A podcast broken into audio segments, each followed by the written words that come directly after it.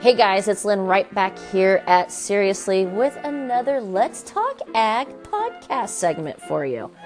So, one of my favorite things that come came out a couple years ago, and um, I took a lot of shit for this too when I made this statement, but you know, I don't care. Is the whole, and it's an amazing marketing deal, is the whole eat local, buy local deal in regards to ag. Um, I am I am a huge supporter of shopping local. I, I think it's so important, as well as supporting my local agriculturalists. But here's the gig. When I say that I'm buying local, when I am buying local agricultural products, local to me is things grown within my state and grown within the United States. Now, I'm going to throw this out at you really quick, okay? Uh, we're going to talk a little bit about rules and regulations that are thrown down on our agriculturalists. And I think some of you, if you don't know, you're going to shit your pants at just how tough it is to be an ag. And you're going to go, why in the actual fuck are they still doing it? Um, I don't know. And maybe one day we'll get that question answered. But until then, we're going to keep talking.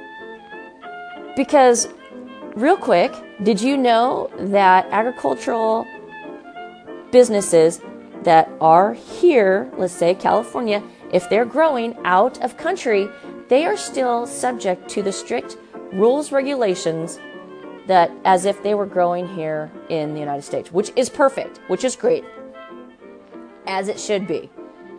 But I hear a lot of times in the stores, oh, well, it was, it's, it's from here, it's from here. Yeah, but who is growing it? Who is managing it? We're going to talk about that again in another episode. But I'm going to talk to you more right now about the buying local, eating local kind of gig. And again, for me, it's my local is the state. And then what else, you know, if it's raised, if it's grown within California or within the United States. That to me, I'm supporting the agriculturalists here in my backyard, which is California. California is my backyard. It's where I know, it's what I know. That's not to say that if I had the availability to have some kick ass sweet corn from Colorado, I wouldn't pass it up because it's not raised in my backyard. But that's still, to me, buying local and supporting local.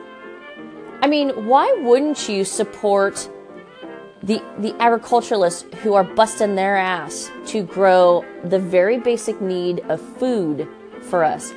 I mean, yeah, so you can get food cheaply at Walmart superstores, but where do you think that shit's coming from? It's still coming from these agriculturalists. There's very different sizes and types of agricultural operations from the very small boutique niche market size of ag operations to the very large.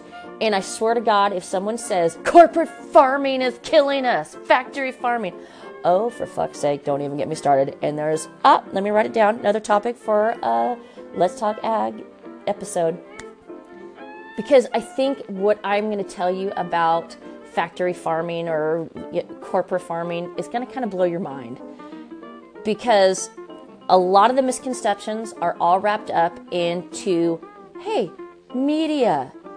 Media feeding us the wrong shit. But we're allowing it, we're not asking.